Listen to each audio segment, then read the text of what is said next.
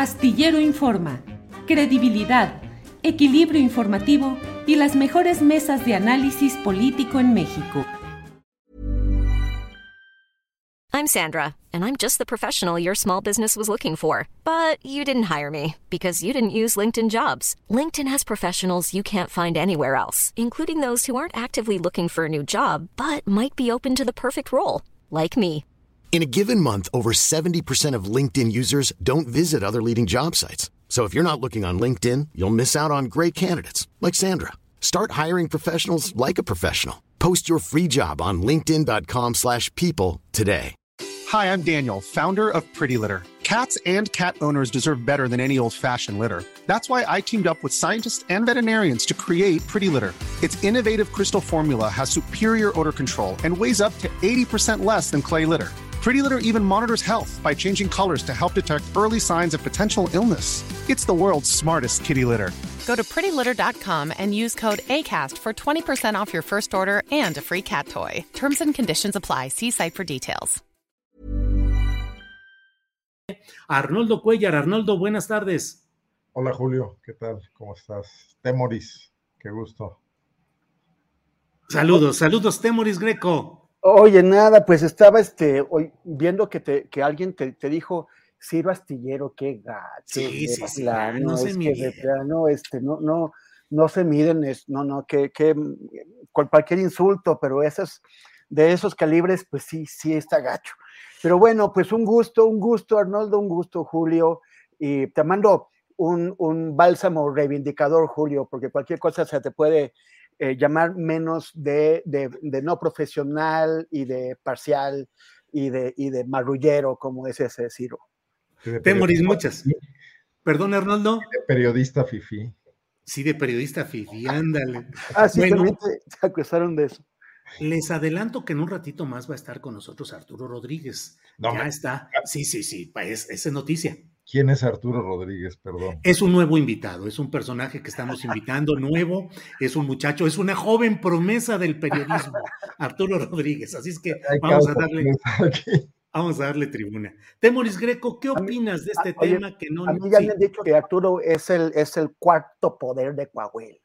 Sí, no, no, anda desatado con el coahuilense. Y hoy, no, ayer presentaron un, un video sobre un acto de corrupción en los ferrocarriles nacionales, un acto sucedido allá en Coahuila. Anda desatado mi paisano, ahí el vato coahuilense del Arturo Rodríguez. En fin. Y lo vi haciendo una muy buena charla con Sabina Berman. Ah, ya llegó, ya llegó. Ah, Arturo, Arturo, bienvenido, Arturo. Aquí hablando bien de ti, Arturo. Muchas gracias, ¿cómo están? Buena tarde. Bien, qué bueno, qué bueno verte, Arturo, qué bueno verte. En lo, que No. fue, en lo que fue posible te defendí, Arturo, pero hay cosas que, que pues sí, ahí se quedaron, ¿eh? Lo único que tengo que decir es que con Muchas gracias. Berman llegó de traje y corbata. todavía, pero aquí estoy con muchísimo gusto de saludarles y pues una disculpa por, por las eh, faltas persistentes de estas semanas. Espero ya normalizar a partir de hoy mi participación en la mesa. Si me dejan, si me dan chance. Si me dejan claro que encantados de la vida. Arnoldo, entonces, Arturo de traje y de corbata para la tele. Sí, muy propio y haciendo un gran análisis ahí de los. No, no, no, pero es que a, ve- a- a veces hasta el cobadonga se presenta de traje y corbata. o sea, De veras, ese sí es un sacrilegio, Arturo, ir de traje y corbata al cobadonga, pero bueno, todo sea por, por andar, este, pues con mucho trabajo, Arturo. Buenas tardes. Y buenas tardes. Pues sí, con un montón de cosas. Ya sabes que ando ahí este, de mil usos. Este, y, y a veces, pues sí, hay que ponerse el disfraz para ir a hacer alguna entrevista o algo. Y, y ya los tiempos no alcanzan como para andar cambiando de, outfit- de outfit, ¿no? Así es. Temoris Greco, por favor, tu opinión sobre el tema que está en estas horas en la discusión y en la polémica. Eh, la posposición de la reunión de trabajo del secretario de la Defensa Nacional con una comisión, la de la Defensa Nacional, la Comisión de Diputados, y la argumentación que dio el secretario de Gobernación, Adán Augusto, de por qué no se realizó esa reunión, que parece que ya están tratando de recomponer y citar para otra fecha, pero en este episodio, ¿qué opinas, Temoris? Bueno, pues para, para variar hay una guerra de las, de, la- de las interpretaciones, ¿no? O sea, hay, em, hay medios de comunicación, o sea, bueno, hay voceros oficiales y oficiosos de la oposición que están intentando eh, aprovechar las filtraciones de Guacamaya para eh, tratar de, eh, de embarrar al, al, gobierno actual, de embarrarlo por completo, como si los, las fallas y, lo que está saliendo que ha hecho el, ejército solamente correspondieran a este sexenio y no fuera el mismito ejército de Calderón, el mismito ejército de Peña Nieto. Por el otro lado, también voceros oficiales y oficiosos del, gobierno están intentando decir, por ejemplo, extraer algún documento o algunos documentos que no, o sea, es, en esas filtraciones viene de todo y obviamente hay elementos que no sirven, que no nos sirven de nada, ni siquiera para, para entender algo muy, muy sencillo. Este, pero a partir de esos documentos no puedes concluir que los 6 terabytes según unos o 10 terabytes de información que son muchísimos, o sea, son centenares de miles o millones de documentos, eh, no permiten entender qué es lo que está pasando en Sedena, cómo ven el mundo, cuáles son sus relaciones con los civiles, eh, a quién están eh, mirando, y, sobre todo qué información tienen sobre los eh, grupos criminales que están ahí y de qué y cuáles son sus, sus, procedimientos para actuar frente a esos grupos criminales. Eh, y también dónde no han actuado. El, hay lo que, eh, si, si, si, hubiera ganado Anaya, los que están intentando exagerar las filtraciones de, de Guacamaya, las estarían minimizando, ya estarían diciendo que no hay documentos sólidos, que no hay información relevante, que es, que es cualquier cosa, que no hay que ponerle atención. Y quienes están diciendo esto mismo ahora estarían diciendo, no, es tremendo, es inaceptable y así. Es muy fuerte porque parece que nos olvidamos, o sea, parece que se, que se olvida que el poder cambia de manos. Ya cambió de manos, y va a volver a cambiar de manos. Esa es la naturaleza de la democracia. Y si no cambia de manos, tendremos que preocuparnos porque estaremos entrando en, un gobierno o en un régimen autoritario. Y, entonces van a, volver a verse en una posición distinta en su relación contra, con el poder. Los principios y las perspectivas fundamentales no pueden estar cambiando de acuerdo a cuál es nuestra relación con el poder. tienen que ser permanentes porque estamos acudiendo a concepciones que van más allá de lo, de lo temporal, de, lo, de, la oportunidad, de la situación. Pero entonces, ¿qué es lo que va a pasar eh, eh, cuando, cuando, cuando, cambie el poder y tengamos a este eh, ejército que cada vez se está aferrando más a ponerse más allá del alcance de la supervisión civil? De la, de la, de la rendición de cuentas, que es finalmente a donde vamos, a, donde queremos ir con esta pregunta. El, el, e, e, eso, o sea, el, eso de, que, de, que, de que el general secretario de la defensa haya eh, llamado a los diputados, o sea, eh, él entra en una falla y es una falla gravísima. O sea, no se puede relativizar el impacto de que ahora muchísima información esté en manos prácticamente de cualquiera porque como ya había comentado la vez pasada, no hubo un control sobre quiénes eran los llamados periodistas. Algunos son periodistas, otros son gente que se dice periodistas y que tuvo que les entregaron las claves de acceso a esta información. Pero además esas claves de, acceso yo ya las he visto, ya me han llegado por WhatsApp. O sea, cualquiera puede tener acceso a información delicadísima para el ejército, para la seguridad nacional, para la seguridad pública. Entonces, ya la vez pasada habíamos mencionado la enorme responsabilidad por novatez de la gente de Guacamaya de haber hecho la difusión de esta forma, una difusión descontrolada de esta información. Pero la, responsabilidad principal, fundamental de todo esto, está en la Secretaría de la Defensa Nacional y en su titular, en su cabeza, que no se aseguró de que la información delicadísima que tiene la Sedena quedara bien controlada, quedara bien resguardada. En un país democrático en donde los altos funcionarios asumen como personas maduras, como adultos, sus responsabilidades, el secretario general ya hubiera renunciado. y ya habría un proceso adentro de la, de en primer lugar, para resguardar lo que queda, que, que no, que, no ha, que, no ha sido filtrado, que no, que, no les quitaron. Lo que queda de lo, lo, que quede para resguardarlo bien. Y sin embargo, hay, reportes de que siguen usando esas mismas plataformas.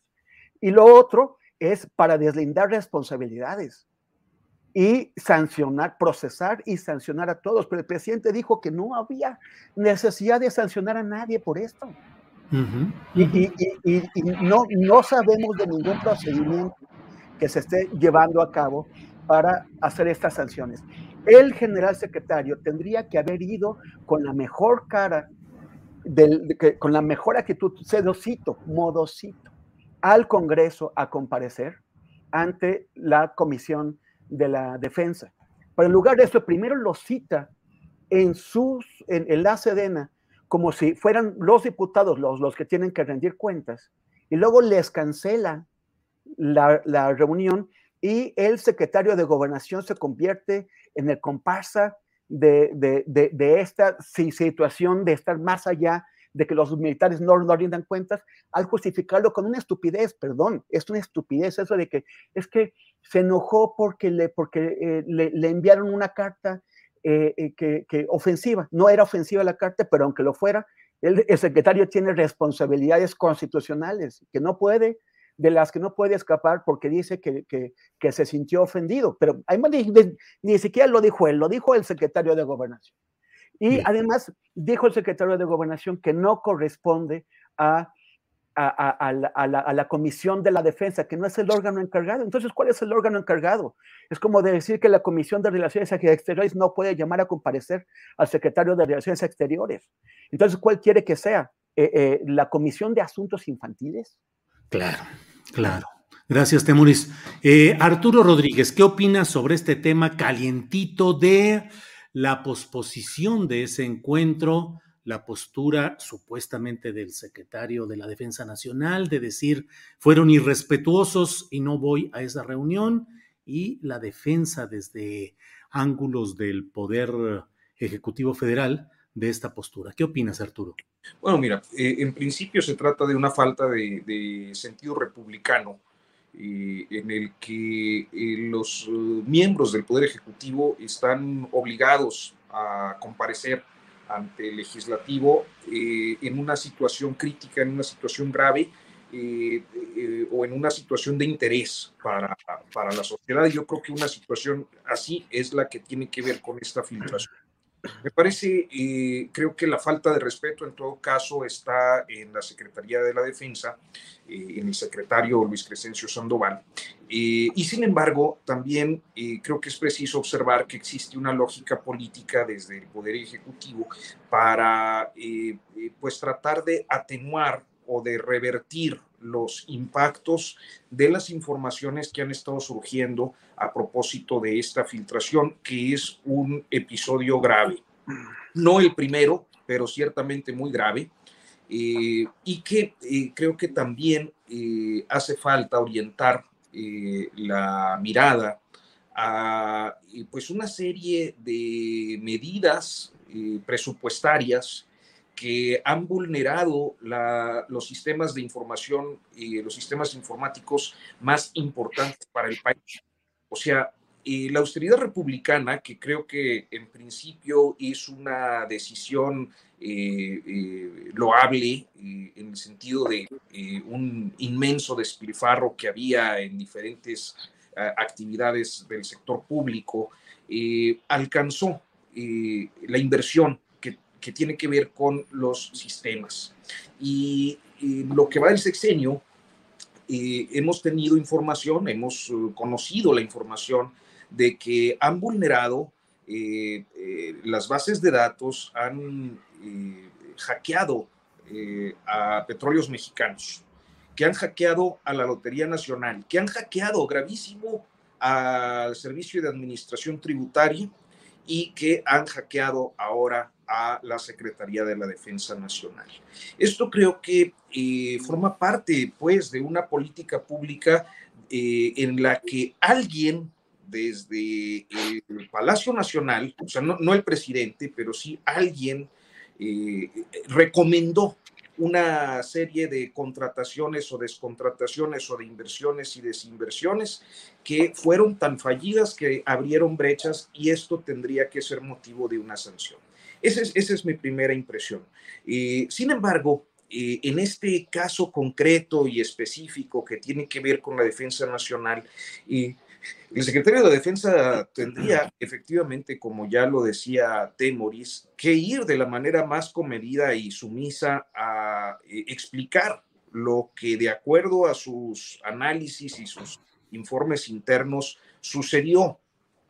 ¿Qué es lo que pasa? Que el asunto agarra al gobierno de la República en un momento muy polémico y muy intenso eh, en relación a las Fuerzas Armadas, por, pues, por las aprobaciones que estaban en marcha, por eh, diferentes eh, faltas de resultados, por las violencias que se han acelerado en algunas regiones del país y naturalmente, pues con esta filtración, eh, se coloca en una posición vulnerable. Eh, había por ahí comentarios yo, con los que yo coincido que en otro país un secretario de defensa, que en un país democrático, en un país con otras condiciones eh, distintas a las nuestras, un secretario de defensa que estuviera al frente de la institución en el momento de una filtración y de una vulneración de esta naturaleza, eh, habría renunciado de inmediato y se habría sometido a una comisión investigativa del legislativo o de las instancias que conforme al derecho nacional de, del país eh, tuvieran eh, pues una relación directa con el asunto. Pero aquí creo que el tema de la politización, el uso político que le dan las oposiciones va cerrando también y radicalizando las posiciones del Ejecutivo, de manera que eh, pareciera que en medio de todos estos eh, eh, polémicas y discusiones que se dan, muchas de estas baladicias absurdas, terminamos simplemente con episodios de impunidad y de vulneración grave a informaciones de seguridad nacional. Gracias, Arturo Rodríguez. Eh, Arnoldo Cuellar, bueno, pues ya Temoris y Arturo hablan acerca de qué podría o debería suceder en una, en una relación democrática ante el titular de una secretaría donde hay una filtración de esta magnitud. Eh, em, en Chile, donde las filtraciones de Guacamaya fueron pero mucho menores a lo que se han dado en México, el presidente Gabriel Boric eh, comisionó a su secretaria de la Defensa Nacional, la ministra, eh, que es Maya Fernández Allende, familiar del expresidente ultimado, ejecutado, sacrificado Salvador Allende, para que hicieran de inmediato una investigación, pero a los, en cuanto se supo, Boris estaba en Naciones Unidas, cuando hizo que incluso la secretaria, la ministra de la Defensa Nacional, que estaba con él en Nueva York, regresara de inmediato a Chile y en lo inmediato hubo de renunciar el um, jefe del Estado Mayor Conjunto de las Fuerzas Armadas de Chile. ¿Qué hacer en México? ¿Qué pasa en México, Arnoldo? Bueno, yo de entrada creo que no deberíamos compararnos con lo que ocurre en otros países que tienen historias democráticas o de apertura o de ciclos muy distintos a los nuestros. Deberíamos compararnos con nosotros mismos. Y en ese sentido creo que no tenemos una historia democrática, no tenemos una historia de división de poderes. Y lo único que está mostrando la 4T es que es lo mismo eh, disfrazado con, un, con, un, con una piel de oveja que cada día se cae más, pero es lo mismo que ha venido pasando en los anteriores regímenes y en los estados del país. De repente tendríamos que abandonar el, el chilangocentrismo y ver que tenemos 32 pequeños dictadores con cámaras sometidas, con poderes judiciales sometidos. ¿De dónde va a salir en este país una parafernalia democrática y rendidora de cuentas entre poderes? Yo creo que el único momento en México en que una Cámara estuvo a punto de someter a un Ejecutivo fue cuando el desafuero. Y tenía intenciones políticas y era impulsado desde la presidencia de la República, ¿no? De ahí en más no tenemos una historia que muestre nada de eso. Y la 4T no está haciendo más que, eh, eh, digamos, una secuela o un epígono de una historia política que tenemos que construir. Y entonces cuando nos vamos a ejemplos de otros países, creo que nos salimos completamente de las posibilidades que tenemos aquí. Eh, a mí me parece, lo he dicho otras veces, que este ejercicio de revisar a profundidad qué ha sido el ejército mexicano en nuestro país desde que abandonaron el poder político en 1940. No, después en, 46, ¿no? 46. Hasta, hasta ahora es, es una asignatura absolutamente pendiente. Y que por primera vez, así sea por razones políticas de polarización y, de, y del golpeteo a que está siendo sometido López Obrador y por el exceso de poder que López Obrador le está dando a este ejército, que podríamos empezar tenuemente a realizar un análisis de lo que ha significado el ejército en México y, qué, vamos a hacer con ese ejército, que la verdad es que es un problema. Es un problema la cantidad de presupuesto que recibe, lo poco para lo que venía sirviendo hasta antes de esto, el, giro que le ha dado López Obrador, que tampoco está discutido democráticamente y que tampoco lo ofreció él en campaña, nunca dijo que iba a poner al ejército a funcionar como una maquinaria eh, de otro tipo, de administrativa, ¿no? O, de construcción, etcétera. Entonces aquí queda abierto un libro que ojalá no se agote en los Guacamaya Leaks, que a mí por otra parte ya me tienen cada día más aburrido, porque es un volumen impresionante de información muy, muy, muy inútil y no se está profundizando absolutamente nada. No necesitábamos a los Guacamaya Leaks para saber que el ejército tiene en México hoy más presencia que nunca, porque cada una de las decisiones en las que se le ha dado más poder ha sido pública y ha sido insuficientemente discutida y, y da lugar a este tema de la militarización y a burlas y a memes, pero no, no se ve en el Congreso un debate serio al respecto, ¿no?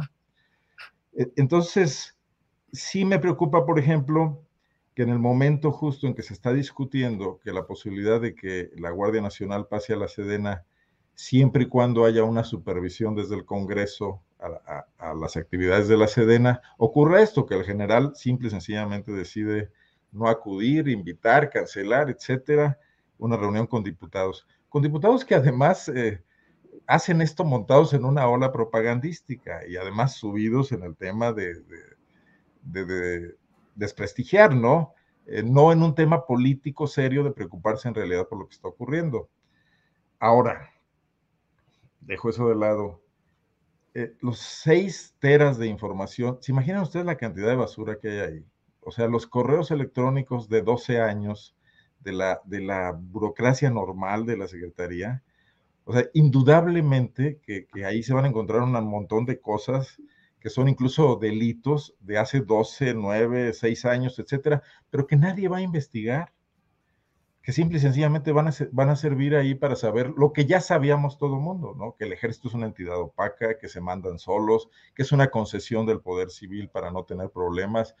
Mira, conozco a un diputado federal panista, Fernando Torres Graciano, que fue el presidente de la Comisión de la Defensa en el Senado de la República, en la anterior legislatura, hace, hace dos legislaturas, en el anterior Senado. Eh, hablaba de los militares cuando te reunías con él con una admiración. O sea, se reunía con ellos, iba a la Secretaría de la Defensa, desde luego, a reunirse con ellos, con Cienfuegos, y salían de ahí muy apantallados, muy, muy halagados del buen trato que les daban los militares, y antes los priistas también. O sea, esta historia está ahí presente y la mayor parte de los políticos que hoy tenemos en las cámaras vienen de eso, ¿no? Hay muy pocos nuevos, ¿no? Hay un chavo de Ayotzinapa nada más, ¿no? Sí. Entonces, más bien lo que deberíamos empezar a pensar es cómo discutimos en serio qué le vamos a exigir a esos candidatos presidenciales que andan pululando así en manada por todas partes, qué nos ofrecen en relación con la Secretaría de la Defensa Nacional, el problema de inseguridad que tenemos, eh, el presupuesto que maneja esa dependencia y muchas otras cosas, ¿no? Porque si no nos vamos a distraer muchísimo en, todo este tema eh, de saber que un presidente municipal de Sinaloa tenía nexos con los hijos del Chapo, me imagino que todos, o la mayoría, o la mitad, pero lo vamos a ir sabiendo a cuentagostas y luego sin que no pase nada en absoluto, ¿no? Y además todo dicho en un oficio medio mal presentado y mal redactado, donde no se aporta una sola prueba, de eso y de cualquier otra cosa. Bien, Arnoldo. Eh, bueno, eh, tenemos todavía muchos temas. Eh, hubo necesidad de una reflexión profunda en este tema y ya la hemos dedicado. Vienen otros temas también de necesaria reflexión, así es que vamos a, digo, a reserva de lo que deseen agregar, como siempre, sobre este tema o el que quieran. Temoris Greco, ¿qué opinas sobre el tema, sobre el asunto de que el presidente de la República dijo hoy cuando le preguntaron acerca de este hackeo de Guacamaya y la comparecencia o la reunión de trabajo que no realizó el secretario de la Defensa Nacional con diputados, cuando le preguntaban sobre eso, dijo que no es nota y lo dijo así de una manera, no es nota. Eh, invitó a que se deje de atender ese asunto, dijo que era politiquería. ¿Qué opinas sobre esa frase, esas tres palabras? No es nota, Temoris. A mí me parece que el interés público no es politiquería y si un gobernante lo cree así, pues entonces está intentando someter el interés público a sus propios intereses.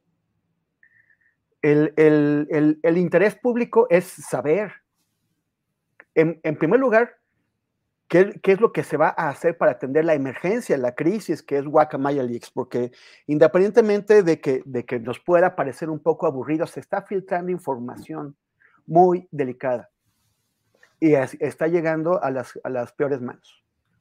Pero en segundo lugar, es por qué la Secretaría de la Defensa resulta someterse a la supervisión civil que se hace a través del Congreso de la Unión, del, del Poder Legislativo.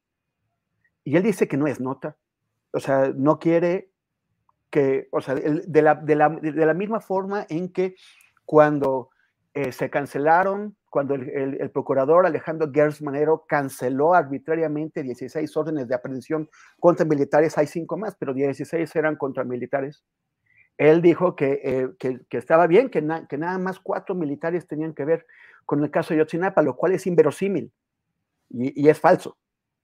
Como es, es ingenuo pensar que solamente cuatro militares participaron en la creación o, en, el sostenimiento del imperio criminal que permitió la comisión de un crimen tan inmenso y tan grave como el de los 43 desaparecidos de, de Ayotzi.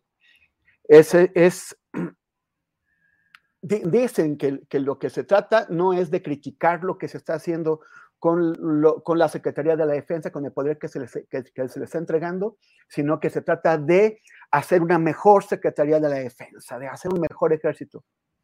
Pero ¿quién está hablando de eso?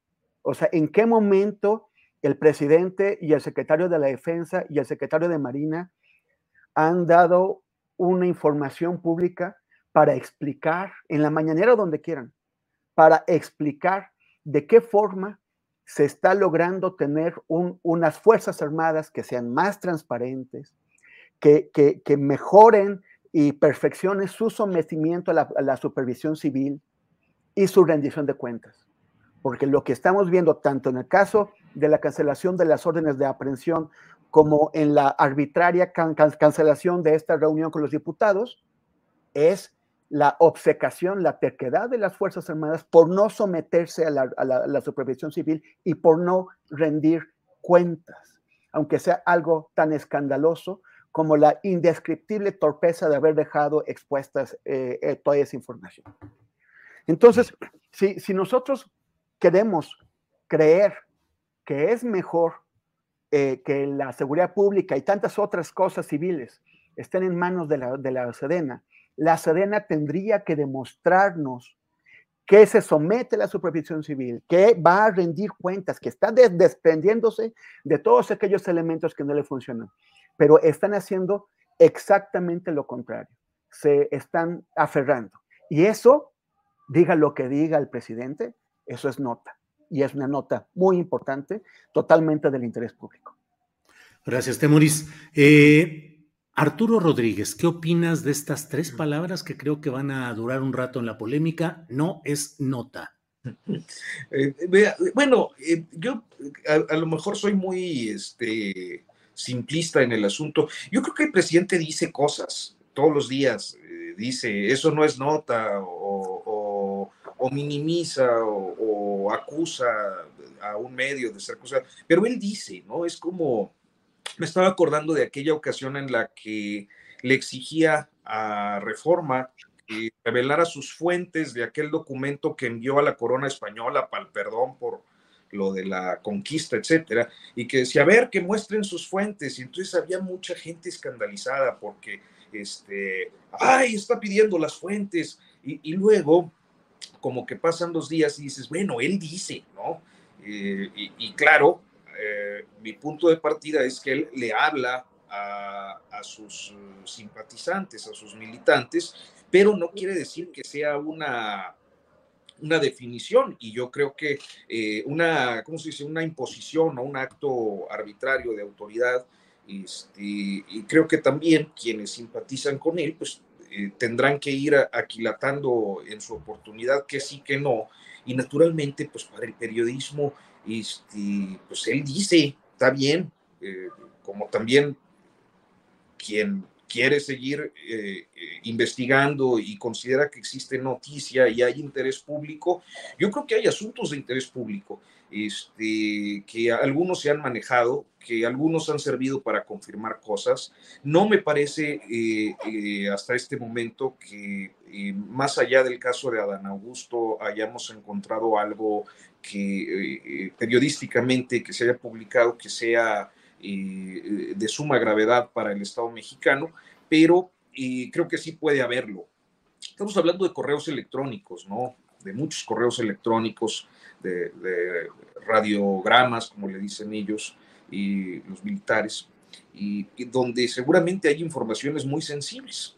Y esas informaciones sensibles creo que sí pasan a manos eh, que no deberían eh, pues tener eh, los accesos que no deberían ser de, dominio público.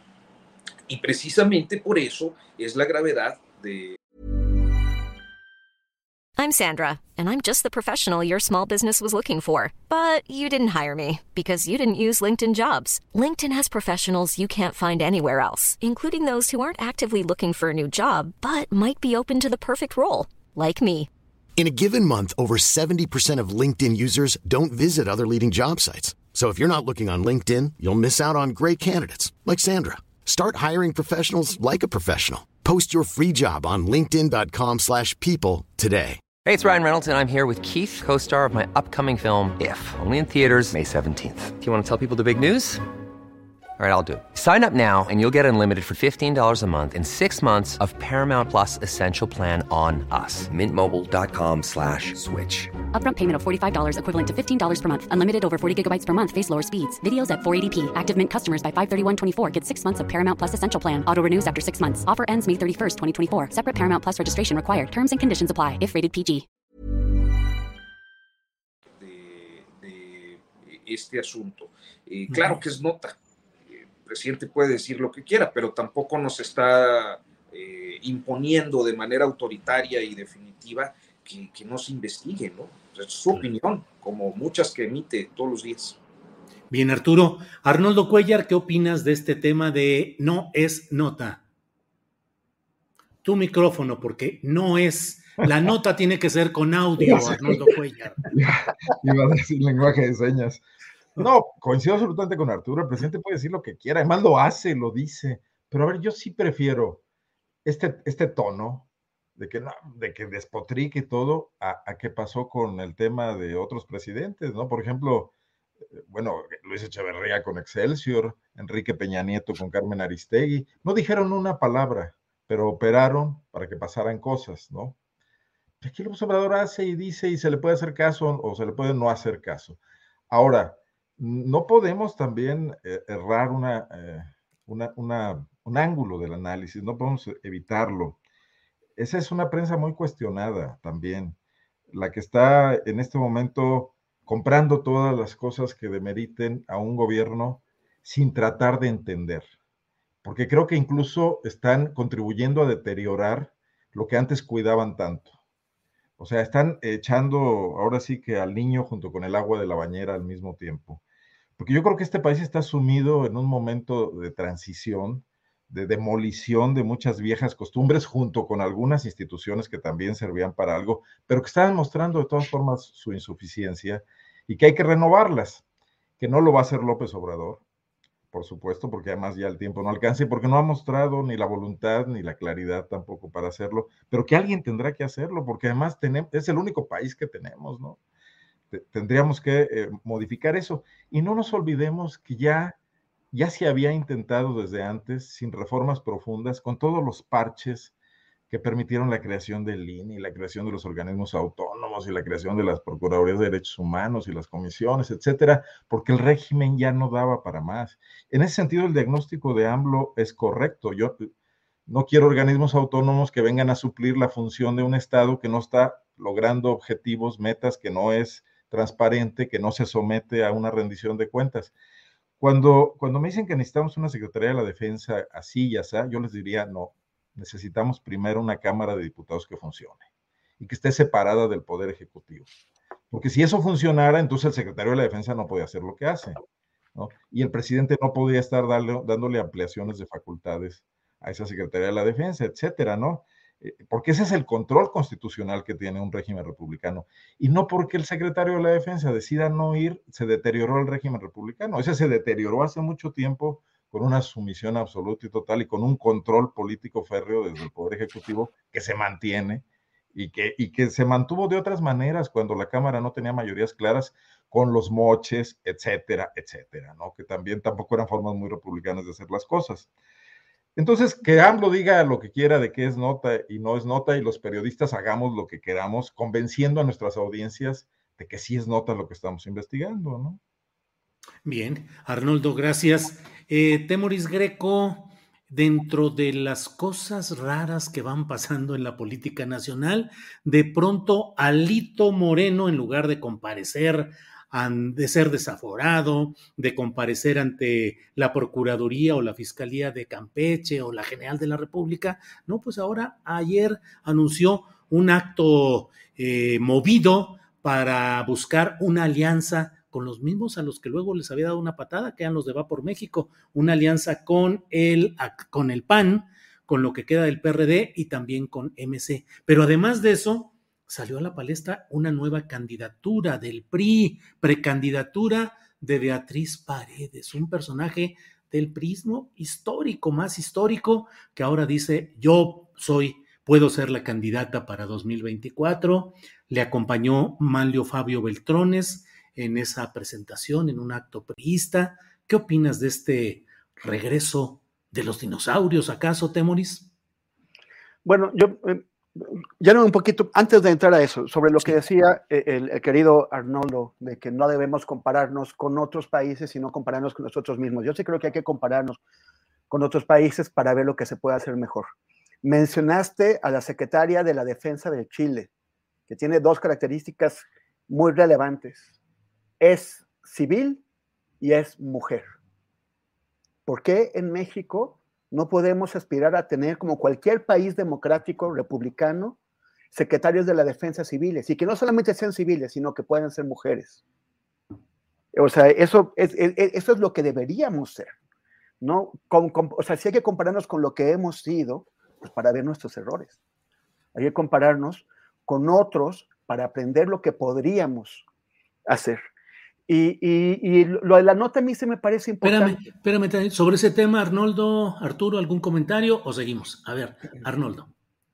Como siempre, la censura que te aplicamos aquí, Arnoldo, con el micrófono. Éntrale. quizás la palabra compararse es una cuestión. Dicen que una comparación no es una razón. No, yo lo que digo es que nuestra historia nos determina y, y es la que tenemos que superar. Pero no lo vamos a hacer con ejemplos externos traídos así nomás tropicalizándolos como, como pasó, por ejemplo, y es un caso que viene muy, muy, muy al pelo, con el tema del proceso penal acusatorio, que se trajo de Chile, que se trajo de otros lugares, pero que aquí ha fracasado rotundamente. Son las fiscalías que tenemos actualmente que nunca abandonaron la confesión como prueba reina y que siguen aplicando la tortura, ¿no? que era lo que se trataba de, eliminar. Eh, bueno, eh, dicho eso, a mí me encantaría ver eh, ese cambio, pero creo que lo debemos construir. Hoy Beatriz Paredes, por cierto, me adelanto, está declarando, o ayer, México está preparado para votar por una mujer. Como Porfirio Díaz en la entrevista a Krillman, ¿qué clase de declaración es esa? y, tú quieres una secretaria de la defensa mujer, digo, tenemos que ir... te estás metiendo en problemas, querido. Refrasea. No, no, es que es esa clase política las que nos tiene que dar esos resultados y yo hoy no la veo ni siquiera caminando cerca de ello, ¿no? Arturo, Temoris. Bueno, no, no preguntaré. Arturo, Arturo dice yo aquí. Temoris, eh, si quieres decir algo sobre esto o ya el tema de la resurrección del prismo. Adelante. Ah, ah bueno, lo, otro es lo de si, si importa que dijo lo de la nota. No, no es tanto que nos quiera decir que es nota, sino que lo usó para evadir una respuesta. ¿Para qué dar conferencias de prensa cotidianas, diarias, si va a responder? ¿Qué, es lo que ha hecho siempre? Pero no lo había hecho de, esta forma, a mí me parece. Igual y si ya habrá algún ejemplo. Pero, pero él, o sea, es también como el otro día, le preguntaron, salió esta información que dice que el secretario de gobernación, cuando era gobernador de Tabasco, le, les, les dio, nombró en cargos de, seguridad a gente que el ejército en ese momento identificada, identificaba como ligada al grupo criminal de, Jalisco. Le, preguntaron sobre eso hace un par de días y él eh, prácticamente, o sea, dijo que, le, que, el, que el secretario es genial, que, que, que, los medios que, que preguntar eso, o sea, fue una pregunta bien hecha, respetuosa, normal, lo común en una conferencia de prensa y él prácticamente descalificó a la periodista que lo hizo como parte de la, de la, de la prensa enemiga y no respondió. Entonces, ¿para qué dar esas conferencias de prensa en donde responde lo que se le antoja y lo que no, no?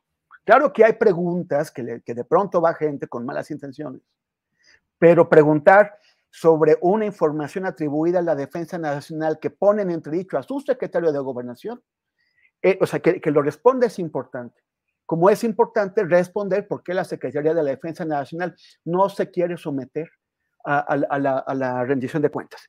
Sobre el tema de Beatriz Paredes, de bueno, ya, ¿quién, sabe? O sea, ¿quién, ¿quién, se puede juntar con el PRI después de las que han estado haciendo eh, a lo largo, no solamente de, toda su historia, sino de, esos, de, ese sexenio, ¿no?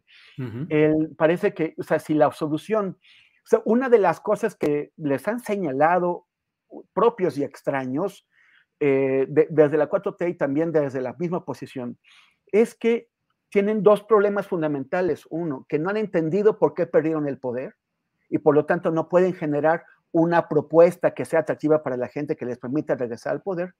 Y otra, que siguen siendo los mismos mañosos de siempre. Pero cuando hablamos de los mismos mañosos desde siempre, normalmente estábamos pensando en los del sexenio anterior o los del sexenio de Calderón. Pero aquí estamos hablando de los mañosos del siglo XX, que llegan, que el, PRI quiere traer como alternativa, como solución, no, no sé. O sea, es de plano voltear a ver al, Jurásico para encontrar soluciones para, para, el antropoceno, pues está muy complicado. Bien, Temoris. Em, Arturo Rodríguez, que te vi que estabas nomás cabeceando entre los eh, eh, el tirito entre Arnoldo y Temuris, que decías yo aquí. Arturo Rodríguez, ¿cómo ves este retorno de figuras? Bueno, si es que es retorno, o el intento, la tentativa de retorno de figuras pristas. Eso pasa por no venir más seguido, Arturo. Ya ves, Arturo, ya ves. Arturo, ¿qué opinas de ese tema de los priistas? Pues, este, no, no, no Y si les quieres dar lecciones a Temoris y Arnoldo de todo lo que dijeron, adelante también, Arturo. No, como dicen los chavos, densen. Densen. hay tiro, hay tiro. Sí, adelante. Oye, pues no, mira, de lo del PRI, eh, me parece que es un tanto eh, irrelevante lo que el PRI pueda estar procurando rumbo a la elección presidencial de 2024. Creo que en todo caso su eh, objetivo tendría que estar eh, eh, en Coahuila, no sé ni siquiera si en Estado de México, sé que las señoras le están echando muchas ganas ahí a decir que pueden y que este, Morena no las tiene todas consigo y tal, pero parece ya una situación irreversible. Yo creo que su posicionamiento al 24 es una cosa muy difícil. Eh, como también lo es eh, el hecho de reconstruir bajo la dirigencia de Alejandro Moreno la coalición opositora, porque eh, pues ya hay una pérdida de confianza que, que, difícilmente se revertirá con todo y los buenos o malos oficios de Claudio X González y cambio de siglas y lo que quieran, es, es una situación complicada. Este, entonces, eso por una parte. Ahora, respecto a Beatriz, yo pensaría, eh, y creo que eh, no, no, al menos yo, eh, en mi perspectiva, creo que pues es una, una política que ciertamente tiene una trayectoria encomiable, respetable, fue la primera gobernadora mujer, si no me equivoco, del país, en la historia del país, gobernadora de Tlaxcala, una mujer ciertamente ilustrada, con mucha experiencia eh, también en el ámbito legislativo. y eh, no, no, no sé eh, cómo, si tendríamos que estar buscando ya otros nombres para los relevos generacionales, ciertamente es de las de las y los veteranos del priismo contemporáneo, aunque a mí ya quizás eh, yo también me estoy haciendo dinosaurio, por eso me cuesta trabajo verla como, como dinosaurica. Este, eh, pero porque como que uno pensaba en los dinosaurios como en Hank o, o en Gutiérrez Barrios o, o, en gente así, ¿no? Este, y, y bueno, eh, siendo de otra generación, ciertamente, pues en, en cualquier caso, me parece que podría eh, el PRI eh, estar reeditando ciertas disputas internas eh, similares a las de hace 20 años, ¿no? Cuando Madrazo, hoy con este ariete en la opinión pública que se llama Latinus en su poder, este, y hace 20 años con pues aquel, aquellos golpes publicitarios de los que parecía eh, con los que parecía intentar convertirse en el, en el rebelde y en el este, defensor del federalismo y,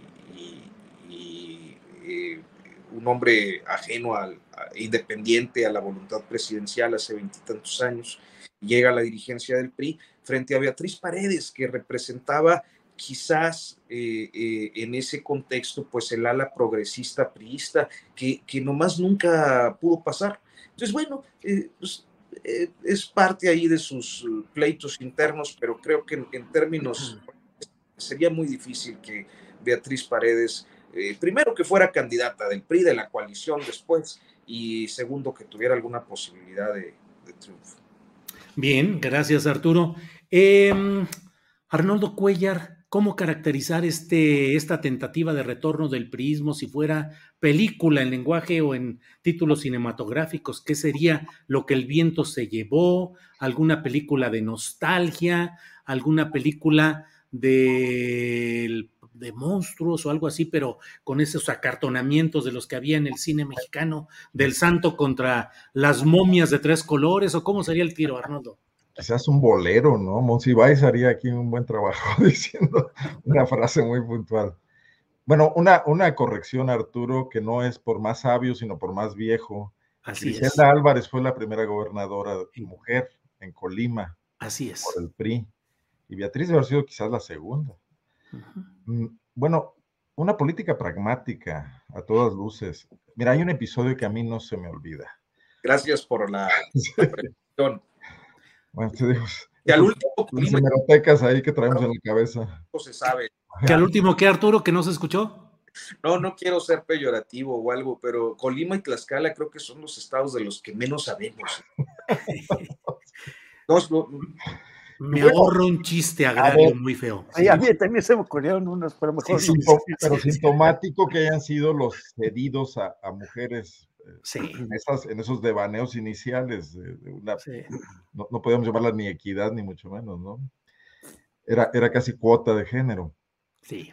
Pero mira, eh, hay un episodio que hay que recordar. Beatriz Paredes, siendo presidenta del PRI nacional, eh, emitió, eh, bueno, despidió a gobernadores de varios estados del PRI que aprobaran reformas constitucionales en sus estados equiparables a las panistas que venían ocurriendo en esos años, a principios de, la década del 2000, para, para hacerle caso a la Iglesia Católica y colocar en los artículos primeros de cada constitución el derecho a la vida desde la concepción y volverlo un asunto constitucional en cada estado. Y querían modificar la tirada de este grupo donde estaba el yunque y, estaba un sector de la Iglesia Católica, era modificar la constitución y blindarse contra la posibilidad de, la, despenalización del aborto.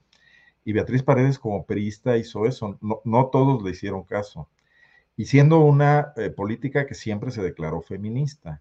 Claro, pues e, ese pragmatismo del que ahora ella quiere desprenderse para mostrarse como la mujer intelectual que sí lo es y progresista, no habría que olvidarlo, ¿no?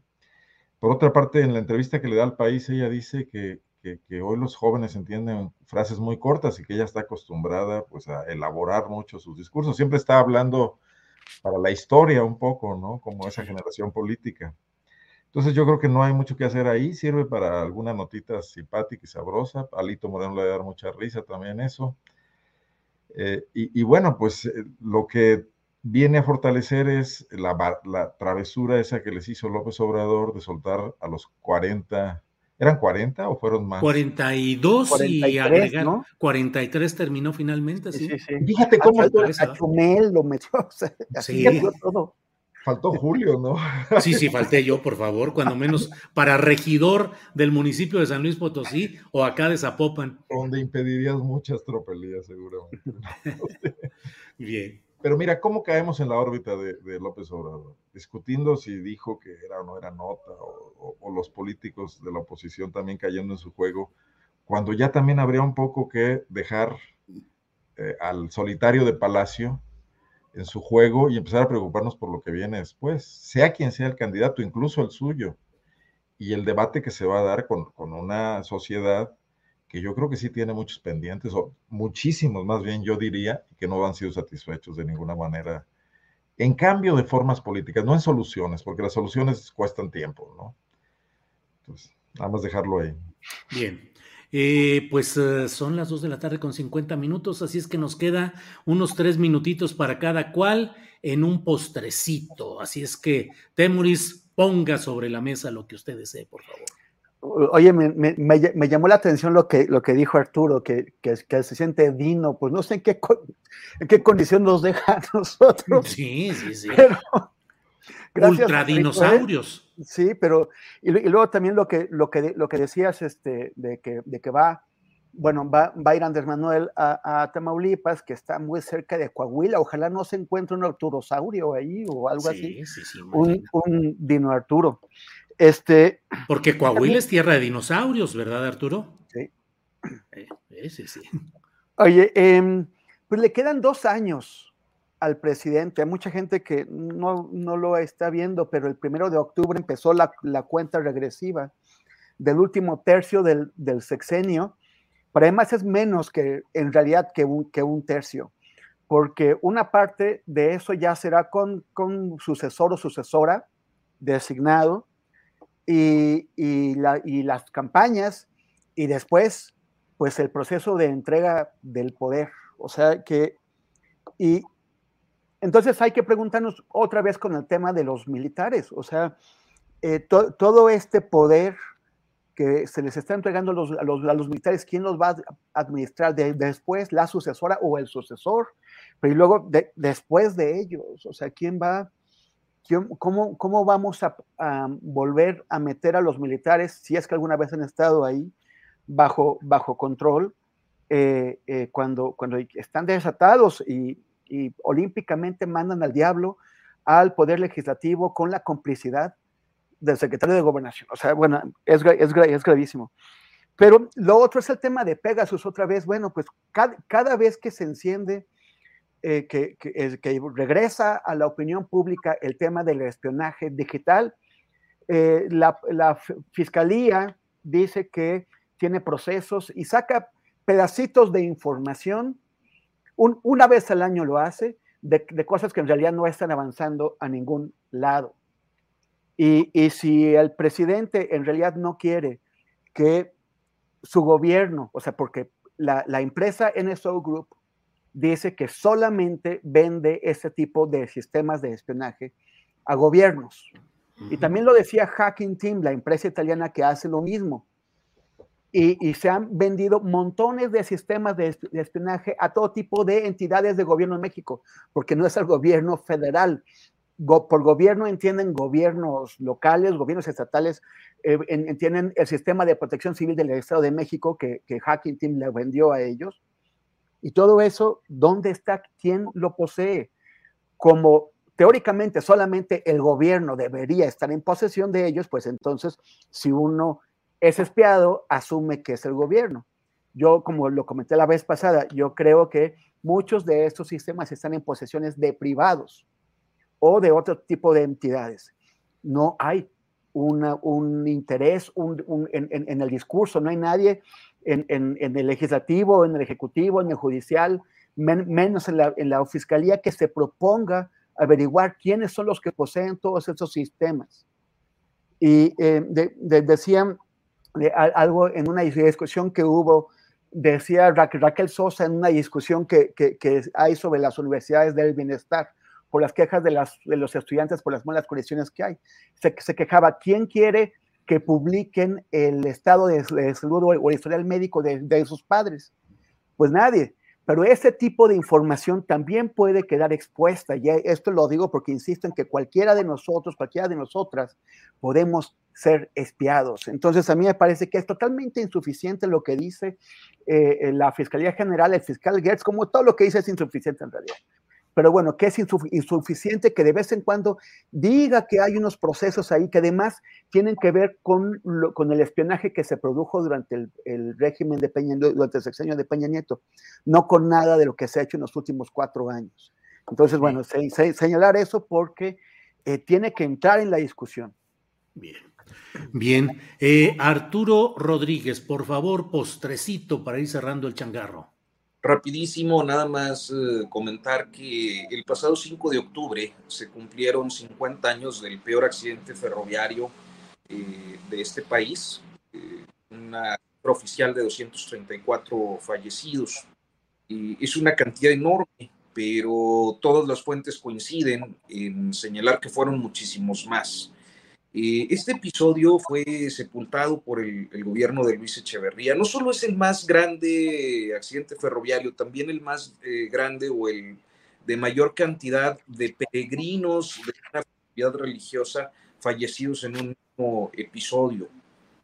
este, entonces, en el Coahuilense eh, hicimos una edición especial al respecto.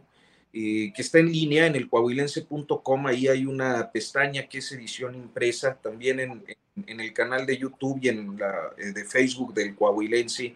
Tenemos una versión corta de este trabajo que realizamos de manera muy exhaustiva y hasta donde nos, nos uh, fue posible, eh, hurgando ahí en el Archivo General de la Nación, recuperando testimonios de autoridades de la época, de sobrevivientes, de periodistas, algunos eh, colegas ya, eh, varios de ellos en retiro, que cubrieron los hechos hace 50 años y, este, y creo que es un trabajo digno que de, conocer, de, eh, eh, revisar, eh, porque bueno, se inscribe también en un proceso represivo, en un contexto de lucha política en el sindicato ferrocarrilero y la dirección de, ferrocarriles. Había un avivamiento del, del, movimiento vallejista que salió en el 71 de la cárcel de Metro Vallejo y reactiva a los ferrocarrileros en diferentes regiones.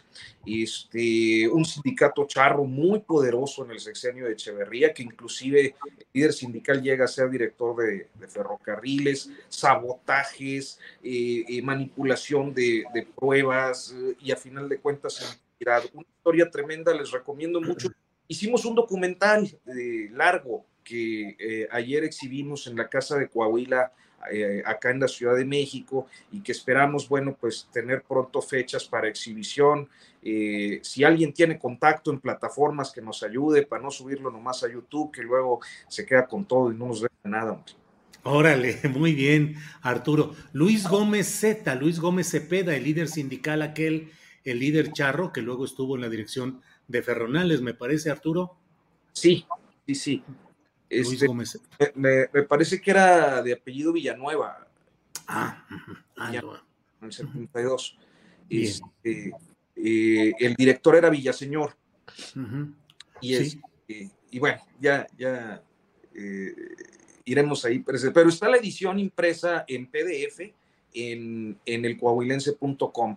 Ahí dice edición impresa y en el último número es todo un, eh, pues una historia en la que hacemos la crónica de lo ocurrido, la investigación documental del, Archivo General de la Nación y algunos otros aspectos este, fotográficos, eh, historias breves, eh, etcétera, que espero sean de, de interés general. Bien, Arturo, gracias. Arnoldo Cuellar, para cerrar, postrecito, por favor. Gracias, felicidades Arturo por ese trabajo de recuperación de la memoria. Bueno, mira, eh, quiero hablar del hackeo. Yo siempre he pensado, poniéndome conspiracionista, que ningún, ninguna de estas filtraciones son inocentes.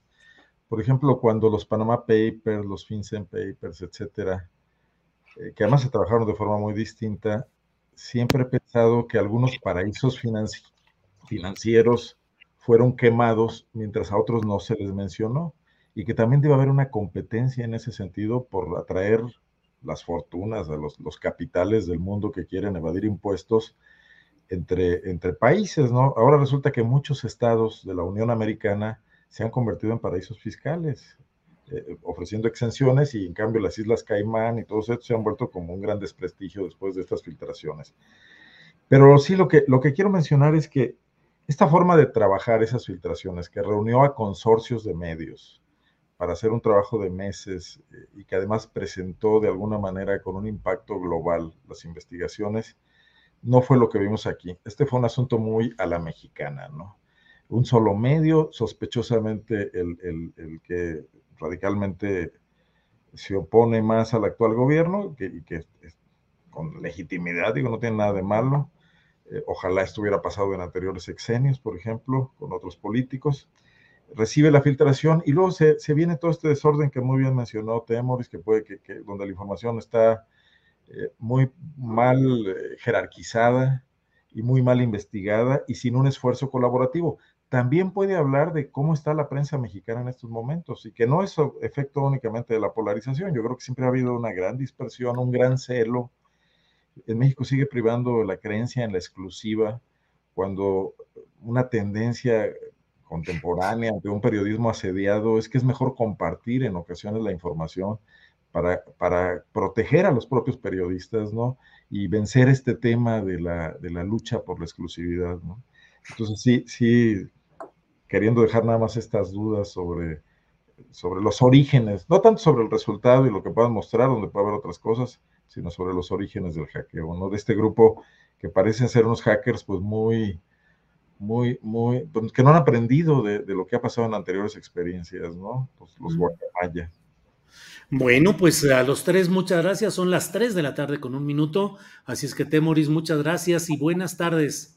Gracias, gracias a invitar eh, eh, a, quienes amablemente nos siguen, pues a seguirnos siguiendo en, nuestras redes, en, uh, en, arroba Temoris en Twitter y en Instagram y facebook.com diagonal Temoris. Gracias, Julio, Arnoldo, Arturo. Bueno, ah, el querido Arturo Saurio. Nos vemos la próxima, el, próximo martes.